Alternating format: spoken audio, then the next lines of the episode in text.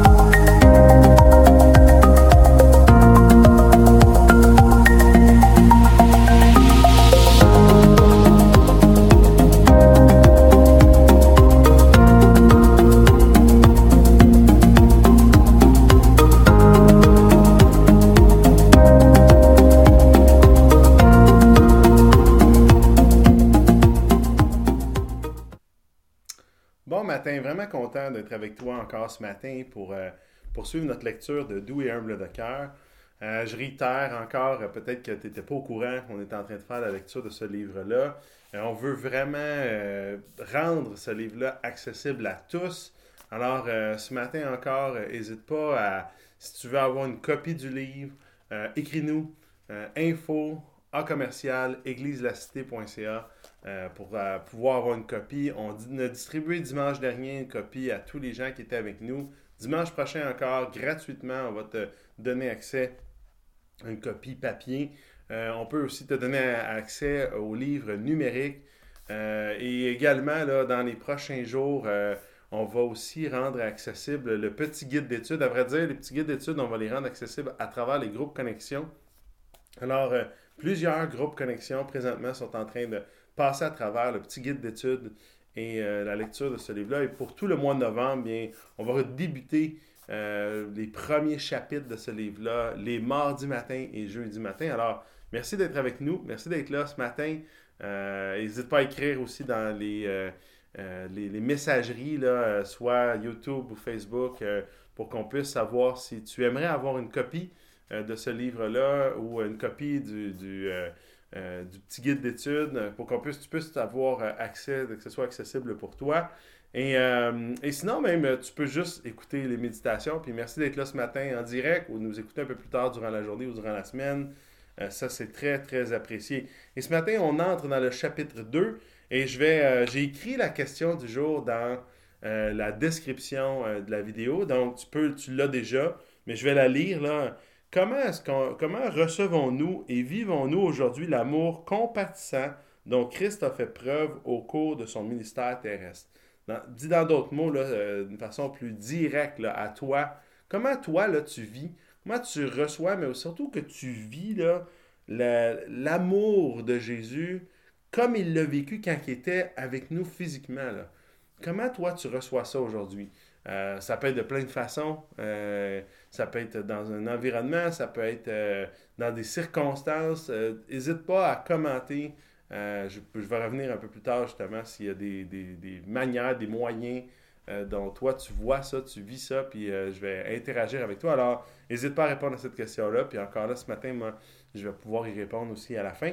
Mais et plus on va avancer dans la lecture, là, je me concentre à refaire un peu j'oserais vous dire, un résumé du chapitre, puis après ça, comment on peut appliquer ça? Mais plus on va avancer, moins je vais me coller au résumé, plus je vais résumer d'une façon plus large, euh, et plus on va discuter ensemble au cours du mois de novembre sur cette question-là de la douceur et l'humilité du cœur de Jésus. Et euh, ce matin, euh, justement, on voit son cœur en action. son cœur, oui, euh, et, a ces deux caractéristiques-là. Le cœur de Jésus n'a pas que ces deux caractéristiques-là, mais c'est certainement les deux caractéristiques qui ressortent le plus rapidement. Le premier réflexe de Jésus, c'est ça ici que l'auteur essaie de nous dire, c'est la douceur et l'humilité envers les pécheurs.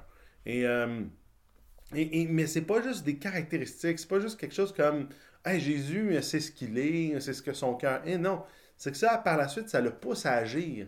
On le voit dans ses actions. Et l'auteur commence le chapitre 2 justement en nous disant, en nous parlant de différents endroits où est-ce qu'on voit le cœur de Jésus en action qui témoigne la douceur et son humilité, la compassion.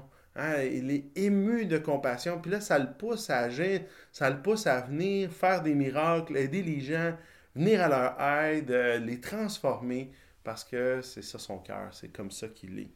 Euh, Dieu est pas seulement doux et humble de cœur, mais il agit en fonction de la douceur et de l'humilité de son cœur. Cette douceur-là et cette humilité-là le poussent à agir quand il voit des gens qui sont euh, dans le besoin. Et c'est pour ça que son ministère est tellement euh, marqué d'entraide, de, de, venir en aide. C'est pour ça que justement même les gens dans le besoin, les gens les plus marginaux, les plus brisés de notre monde étaient attirés par Jésus parce que Jésus, c'était automatique. Son cœur l'amenait à bouger, à se tourner vers celui qui est dans le besoin. Euh, puis, euh, euh, je dirais que l'expression, justement, il est ému de compassion. L'auteur aussi s'arrête pour dire que c'est pas juste qu'il a de la compassion, c'est vraiment, le, texte, le mot grec, c'est vraiment qu'il est remué dans ses entrailles, dans son fort intérieur. C'est comme, ça le pousse, c'est comme, ah, ça, ça, quand il voit les gens, quand il voit le besoin, quand il voit la brisure de notre monde, quand il voit à quel point on est perdu, Jésus, son cœur se met à comme, ah, il veut sortir de sa poitrine, et ça le pousse à agir. Euh, maintenant, l'auteur pose une question tellement intéressante. Il dit Est-ce que, quand on parle de la douceur et l'humilité de Jésus, est-ce qu'on est un, peu en train de diminuer le fait qu'il est, euh, est quand même juste, de sa sévérité? Parce que Jésus était sévère, il n'était pas que. Euh, on a vu mardi, il n'est pas mou, mais de l'autre côté, est-ce qu'on est un peu comme à mettre tellement d'emphase sur un aspect qu'on néglige les autres aspects de qui il est, qui serait, en fin de compte, même deviendrait une hérésie? Les hérésies ont beaucoup été ça. C'est une vérité qu'on. C'est un aspect de la vérité qu'on met tellement d'emphase, tellement de lumière que finalement, ben, on tombe dans le mensonge parce que ça devient presque une demi-vérité en négligeant les autres aspects de la vérité. Eh bien, l'auteur donne trois raisons pour dire que non. De, de, passer du temps à méditer sur la douceur et l'humilité de Jésus qui le pousse à la compassion et à l'amour, c'est pas du tout euh, c'est pas du tout diminuer sa, sa justice. Parce que justement, sa, justice et sa compassion, sa colère et sa miséricorde, premièrement, sont pas deux choses qu'on met en opposition dans la vie de Jésus. Jésus est capable de pleinement vivre justice et humilité, justice et amour, justice et compassion, tout ça, il est capable de bien le vivre. Nous, nous sommes déséquilibrés, mais pas lui. Lui, c'est pas une question que quand il est amour, il est plus justice. C'est pas ça. C'est plutôt une question, il est pleinement amour et pleinement justice.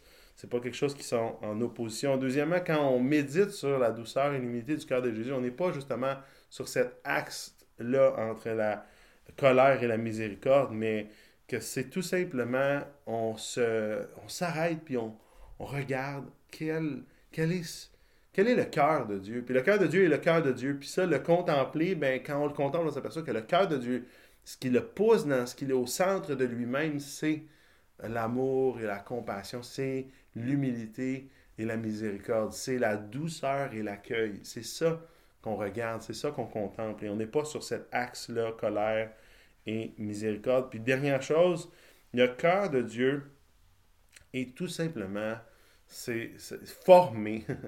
c'est ce qui, pas juste qui le caractérise, c'est ce qu'il est. Il est amour et compassion pour le pécheur. Quand euh, on enlèverait toute la friériture qu'il y a autour, dans le sens, pas que c'est le cœur de Dieu a une friériture, mais même si on enlevait toute la. euh, on, on, sent un peu comme l'auteur donne cette image-là, hein, si euh, on enlevait la peau de Terminator, on verrait qu'en arrière c'est une machine. Ben, si on enlevait la peau de Jésus, on verrait en arrière que c'est un cœur aimant, doux et humble. C'est ça que c'est ça qui nous. Donc on se concentre à réfléchir, c'est ça le, but du livre, c'est quel est le centre, quel est le cœur de Dieu, et euh, on s'y euh, on s'y arrête. Euh, puis, il dit ça, un autre élément, je trouve ça tellement bon, puis je vous le dis souvent sur l'Ecclésiasté parce que c'est tellement une vérité extraordinaire à méditer. L'amour est insondable. L'amour de Dieu est insondable. C'est l'amour insondable de Jésus qu'on contemple. Donc, on ne peut pas trop euh, contempler ça. On ne peut pas trop chercher à découvrir le cœur de Dieu parce que l'amour, on n'en fera pas le tour de ce côté-ci de l'éternité et même dans toute l'éternité, ce ne sera pas suffisant pour faire le tour de toutes les facettes de l'amour de Dieu. Alors, mettons-nous en recherche, continuons de contempler, continuons de, méditer, puis de, chercher, de saisir mieux davantage le, trésor inépuisable de l'amour de Dieu. Euh, alors, euh, puis une autre chose que l'auteur nous, mentionne, c'est que l'amour est tout simplement pour Dieu un réflexe. Hein? Euh, et, cet amour-là, dans ce réflexe-là, c'est de notre tendance serait de dire, ben, parce qu'il est tellement saint, son réflexe devrait être de, vouloir se garder une distance avec la brisure, avec la saleté du péché. Surtout quand on parle, par exemple, euh, de la pureté dans l'Ancien Testament, mais on aurait tendance à dire, ben, parce que Jésus tellement veut se garder peu, doit se garder peu, même dans son humanité, doit se garder peu, ne peut pas s'approcher de la brisure, s'approcher du pécheur. Mais là, ça, c'est tout le défi pour Jésus d'être 100% homme et 100% Dieu. Ah, assurément, hein, l'Ancien Testament nous parle de l'impureté que produit d'être en contact avec un mort, par exemple, d'être en contact avec un, corps humain mort, ou d'être en contact avec... Ou, euh, il y a plein de règles dans l'Ancien Testament qui nous parlent de l'impureté, l'impureté de, la maladie, l'impureté de, de, de, l'infirme, d'être infirme. Il y a plein d'impuretés comme ça, mais, mais c'est le monde dans lequel on est. Nous, on, tellement, on vit tellement dans ce monde-là brisé que... Puis l'Ancien Testament parle à quel point Dieu est saint, puis fait qu'on se dit, ben, dans son humanité, mais aussi dans sa divinité, il doit se garder saint, il doit se garder peu, mais, mais le cœur de Dieu est tellement amour, tellement un, réflexe qui le pousse à aimer que lorsqu'il voit l'impureté, la brisure, le pécheur, il ne peut s'empêcher de vouloir prendre, serrer dans ses bras, toucher, aller, parce que c'est son cœur qui le pousse. Et parce qu'il est Dieu, parce qu'il est saint, ça ne le corrompt pas. Ça, au contraire, c'est l'inverse qui se produit. C'est Jésus qui purifie le pécheur. Et c'est important de dire quelque chose, pas tellement marqué dans l'auteur, dans, dans, ce chapitre-là, mais on va y revenir un peu plus tard. Mais qu'est-ce qui purifie le pécheur? C'est parce que Christ s'en va à la croix. Parce que si Christ n'était pas allé à la croix, il n'aurait pas pu pardonner les péchés. Il n'aurait pas pu dire à la femme adultère, va et ne pêche plus sans la lapider. Il n'aurait pas pu faire ça. Il n'aurait pas pu être en contact avec les, les, les, ceux qui avaient la peste. Non, ça l'aurait rendu impur en tant qu'humain. Mais pourquoi même en tant qu'humain, il ne, devient pas impur, mais que c'est lui qui purifie? C'est parce que à la fois pleinement humain et pleinement Dieu, il va aller mourir à la croix pour ses pécheurs, pour ses péchés. Et là, c'est là qu'il purifie nos péchés. Il est le seul à pouvoir le faire. Alors, c'est c'est tellement extraordinaire de méditer cet aspect-là du cœur de Dieu. Pour Jésus, s'approcher d'un pécheur ne le souille pas, mais c'est au contraire, c'est lui qui rend le pécheur pur.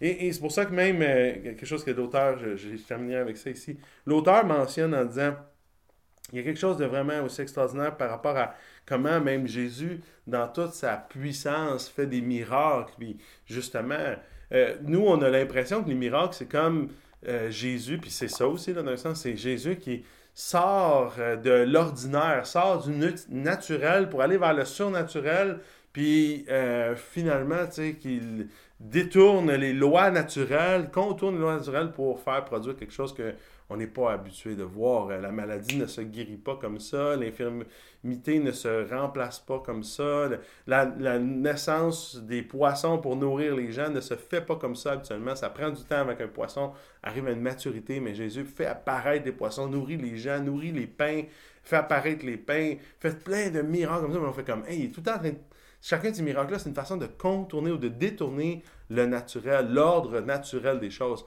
Et l'auteur dit, un, théologien, Moltmann, dit, non, c'est l'inverse. Jésus, dans le fond, les miracles sont une façon de ramener les choses à ce qui était naturel à l'origine. C'est l'inverse. Nous, on a l'impression que c'est comme il défait les lois de la nature, mais non, non, non. Dans le fond, les miracles, c'est une façon de ramener à l'ordre naturel des choses qui auraient dû être. Mais nous, on est tellement habitués de vivre dans ce monde brisé-là que l'ordre naturel des choses, c'est la brisure, c'est de supporter la maladie. Mais il dit non, on n'aurait pas dû être malade. Donc Jésus vient puis il rétablit les choses en disant Hey, non, je te redonne la santé. Et ça, c'est tellement extraordinaire. Moltmann va écrire quelque chose de vraiment. C'est bien, euh, c'est bien traduit en plus. Alors j'aimerais ça pouvoir vous le dire. En exorcisant les démons, en guérissant les malades, Jésus expulse de la création les puissances de la destruction, de même qu'il guérit et restaure les êtres créés qui souffrent et qui sont malades. La souveraineté de Dieu dont témoignent les guérisons redonne la santé à la création. Les guérisons de Jésus sont non des miracles surnaturels au sein d'un monde naturel. Elles constituent la seule chose véritablement naturelle dans un monde contre nature démoniaque et meurtrie. Wow, c'est extraordinaire. Regardez ce que l'auteur ajoute et dit. Lorsqu'il était ici-bas, Jésus a œuvré à redonner leur humanité aux personnes déshumanisées et a purifié les personnes impures. Wow! Ça, c'est extraordinaire. Ça, c'est. Et encore une fois, l'auteur continue. Pourquoi? Ben, encore une fois, parce que Jésus, par amour, vient puis euh, va justement pas juste nous aimer ou pas juste témoigner quel genre de cœur il est, mais par amour, il va venir puis il va prendre sur lui nos péchés en mourant à la croix. Alors, je ne sais pas si ce matin, toi, comment est-ce que tu peux euh, voir euh, euh, ou saisir l'amour de Jésus? Je vais essayer de voir s'il y a quelques commentaires. Bonjour à tout le monde, bonjour à ceux qui sont en direct. je pense que j'ai un commentaire. Diane dit non, au contraire, l'amour véritable. Merci Diane d'avoir répondu. L'amour véritable la justice, il devient une force qui combat l'injustice et qui euh, vient euh, du péché. Absolument. Et, c'est ça qui est extraordinaire. Cet amour-là rétablit les choses. Et comme on vient de le voir, mais puis ça, moi, c'est là où je ferais du surf sur ce que tu dis, Diane. Pour moi, comment est-ce que euh, je peux recevoir ou vivre aujourd'hui l'amour compatissant de Jésus? Mais c'est exactement ça. C'est que parfois, il m'arrive de, quand je vis des choses qui sont difficiles, de douter de l'amour de Dieu pour moi, je me dis, mais si Dieu m'aime, pourquoi ces choses-là sont difficiles, m'arrivent? Euh, et dans mon cœur, il y a cette brisure-là de, hein, mais non, un Dieu qui m'aime ne peut pas me permettre de vivre ce genre de choses-là. Eh bien, une des choses que je trouve extraordinaire de l'amour de Jésus, c'est que, puis comment je peux expérimenter ça, vivre ça aujourd'hui, c'est vraiment parce que je sais que même quand j'ai ces doutes-là dans le fond de mon cœur, ou même quand je vais, ça va me pousser à faire des choses qui sont vraiment pas ce que Dieu me demande de faire, mais je peux toujours revenir à cet amour-là. Puis Dieu, il m'aime encore, puis il m'accueille encore, puis j'ai tellement besoin qu'il continue de m'accueillir. Alors, ce matin, si tu as besoin d'être accueilli dans les bras de Dieu, euh, il veut te prendre dans ses bras. Puis, présentement, c'est pas physique, hein, c'est spirituel qu'on a les bras de Dieu autour de nous, mais, mais un jour, ça va être vraiment physique. Et euh, tu peux déjà, en espérance, te, venir te blottir dans les bras de Jésus, peu importe ce qui est arrivé, peu importe ce qui, ce qui s'est passé, peu importe comment tu es stressé, peu importe comment tu as souffert, peu importe combien est-ce que ça t'a fait mal, viens saisir l'amour de Jésus pour toi ce matin. Et c'est ça que j'aimerais prier avant de, de, se laisser. Alors, prions ensemble. Seigneur Jésus, merci de nous prendre dans tes bras. On a besoin de saisir tes bras, on a besoin de spirituellement se laisser prendre par toi parce que c'est ça ton cœur. Ton cœur est plein de douceur et de compassion pour nous plein d'amour et d'humilité et on a besoin de ça. On a besoin de savoir que tu euh, nous accueilles euh, et c'est même cet amour-là qui nous attire à toi. Attire-nous à toi, Jésus, et aide-nous aussi à permettre à plein de gens autour de nous de, de te saisir et faire comme tu as fait, Seigneur, même d'une façon naturelle ou surnaturelle, d'essayer de, tout faire, de donner tous nos efforts, Jésus, non pas parce que ça change quelque chose pour nous. Nous, notre identité est sécurisée, on, est en toi, tu es en nous, et euh, notre vie est cachée en toi, comme on a vu dans Colossiens. Mais pour les autres autour de nous, permet qu'on puisse donner tous nos efforts à rétablir les choses, comme c'était à l'origine. Pas Seigneur parce qu'on espère que ce monde-ci va vraiment arriver à ça. Non, on va faire tout se détruise pour rétablir tout comme c'était à l'origine. Mais Seigneur, permet que nos vies puissent aider les autres à voir, à goûter à ce que c'était à l'origine. Encore une fois, pour ta gloire, Jésus, dans ton nom. Amen. Merci d'avoir été là ce matin. Que le Seigneur te bénisse abondamment. Ça fait plaisir de pouvoir faire cette lecture-là. Tu peux lire le chapitre 3. On se voit mardi prochain pour la continuité. Et encore, je t'encourage à te joindre à un groupe connexion qui fait euh, la lecture si tu aimerais pouvoir le faire et euh, qui fait le petit guide d'études aussi en même temps. Alors, je te souhaite une belle fin de semaine, un bon restant de semaine. On se revoit bientôt. À dimanche, espérant, si tu peux venir en présentiel, venir chercher ton livre, c'est encore mieux. quand tu peux. La présentielle, c'est vraiment toute, toute qu'une expérience. Alors, je te souhaite une belle journée, un bon temps, particulièrement avec le Seigneur. Que le Seigneur te bénisse. À bientôt. Bye bye.